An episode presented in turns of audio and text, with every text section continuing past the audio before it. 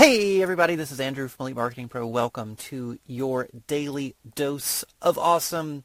It is Friday. I hope you are having a fantastic day. And I first of all apologize for uh, my camera being a little like off kilter. I thought that I had both of my little uh, makeshift tripods, uh, but it looks like I only have one. And actually, you guys might find this uh, fun. I'll, I'll, show you what that looks like. Um, you can actually with um, just a little uh, clip and a couple rubber bands you can make for yourself a handy little tripod, but it helps if you have two of them. And what that'll do is it will uh, hold your phone steady. Uh, uh, but you know, if you only have one, then you're going to be a little. Let's see if I can kind of balance this a little bit better. Anyway, you're just going to have to bear with me. it's just going to be at a little bit of a crazy angle today. Uh, but anywho, hope you're all doing fantastic. What we're going to be talking about today is what you can learn from the humble unassuming avocado about attraction marketing. There's uh, some really, um, I think there's a really powerful lesson in, uh, in that the avocado essentially can teach us about attraction marketing. So this is kind of a fun Friday, if you will. Uh, I don't mean for uh, for this to be particularly serious, but one thing that is very very serious is apparently there's like an epidemic that's sweeping the country right now and that is called avocado hand. So at emergency rooms all across the country, people are showing up and they are literally gouging and like cutting through the tendon in their thumb. And hello everyone, uh, really appreciate it. Thanks for all the, uh, thanks. Oh, and we've even got the avocado emoji. Perfect, perfect. I love it.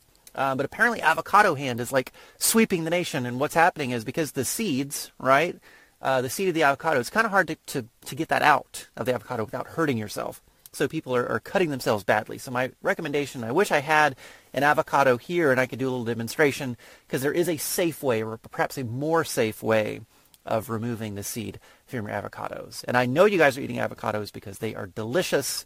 They are nature's butter. So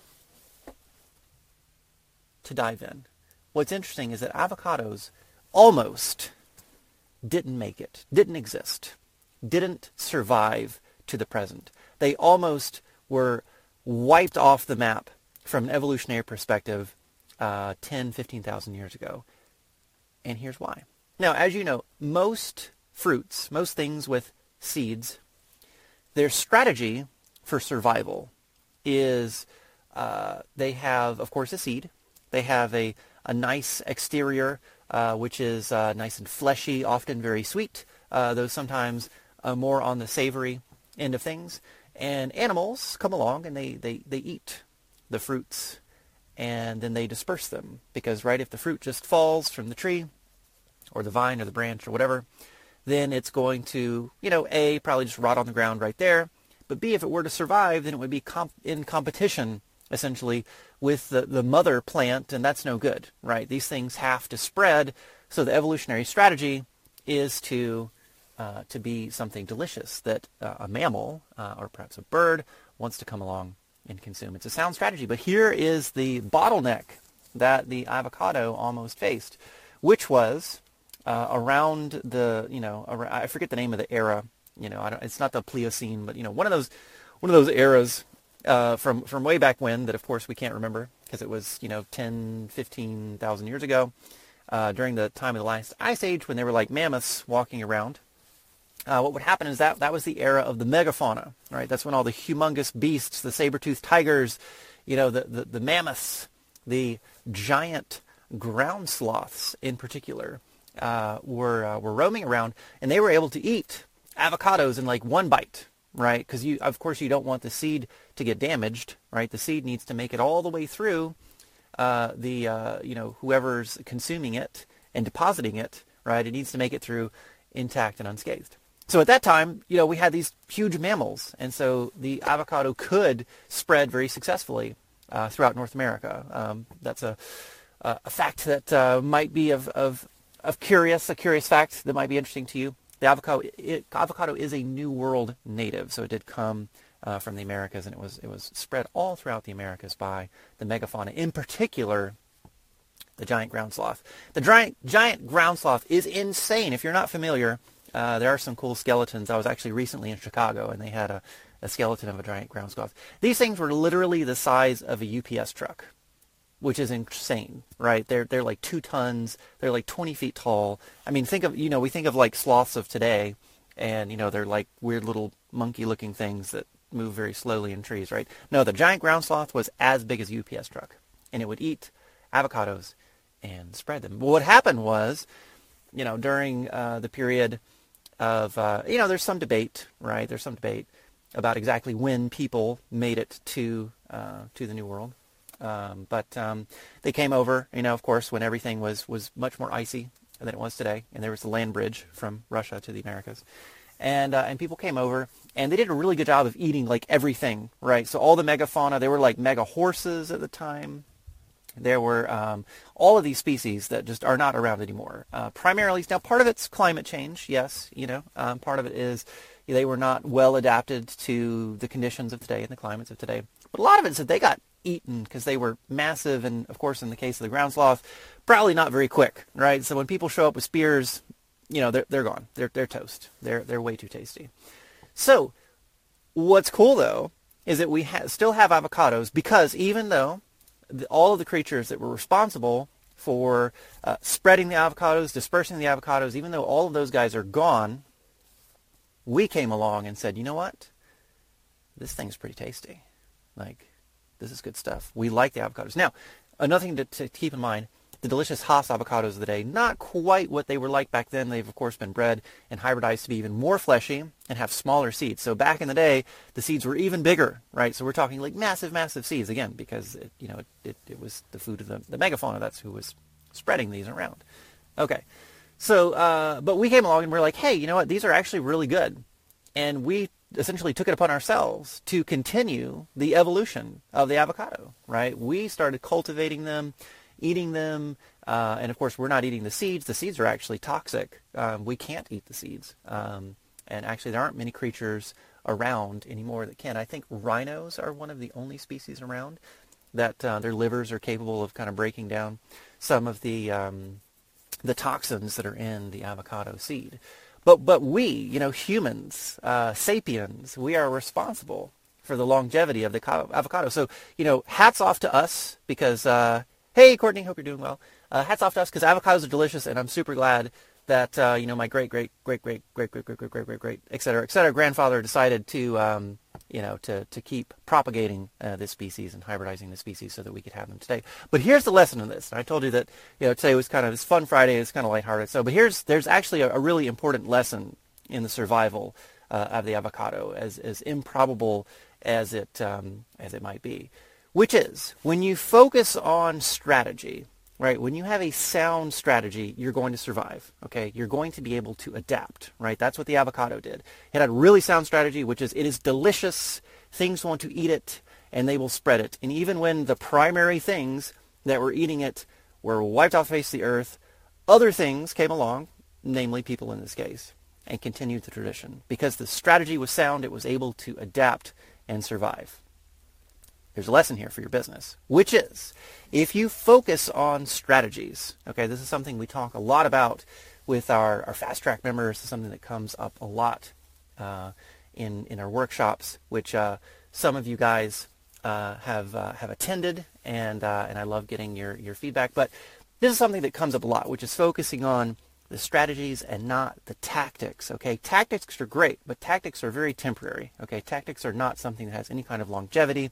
If you're just focusing on tactics, yes, you do need to know the tactics of the day, but if you're just super hyper focused on tactics and you think that's going to make a business that lasts, you are incorrect. You need to focus on the big picture, the strategies, the principles. These are the things that are going to give your business longevity. And I have a suspicion that you're the kind of folks that want to have a business that you know you don't want to have to completely reinvent next year or the year after, right? Like you're you're trying to do this, you're trying to build something that is going to last. And strategy. So let's let's talk a, a couple of examples.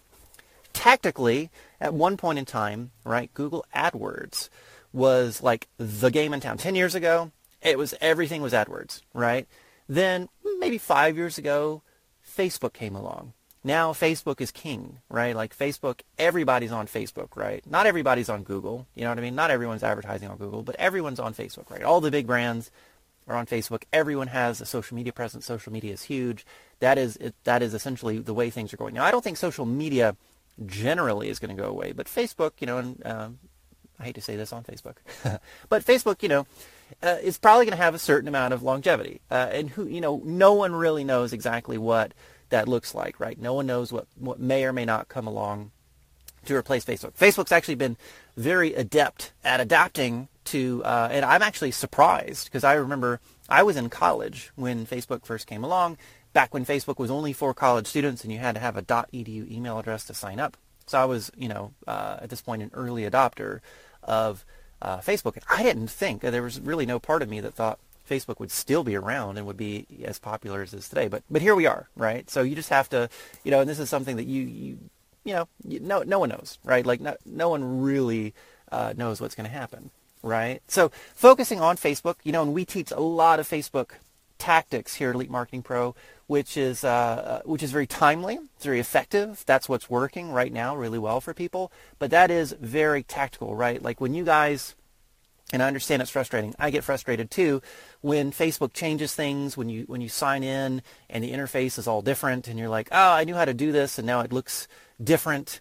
And you know, where's this one option that I'm used to? And I, I remember back when they first separated out campaigns into like the having the the three part kind of hierarchy of like ad groups and campaigns and all this, and you're like, ah, like I knew how to do this and now I don't. So it's frustrating, right?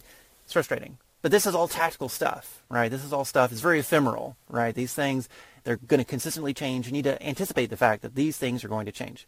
However, when you, when you back up and you look at the principles, right, when you look at direct response, right, when you look at copywriting, when you look at persuasion, when you look at the things that are timeless, when you look at the classic books that were written, and I love reading the classics, as, as I know a lot of you know, if you've read any of my blog posts, you know, I like going back to like the original guys. Not even the original guys, okay? The original guys were like in like Greece and Rome and Egypt and probably even Sumer.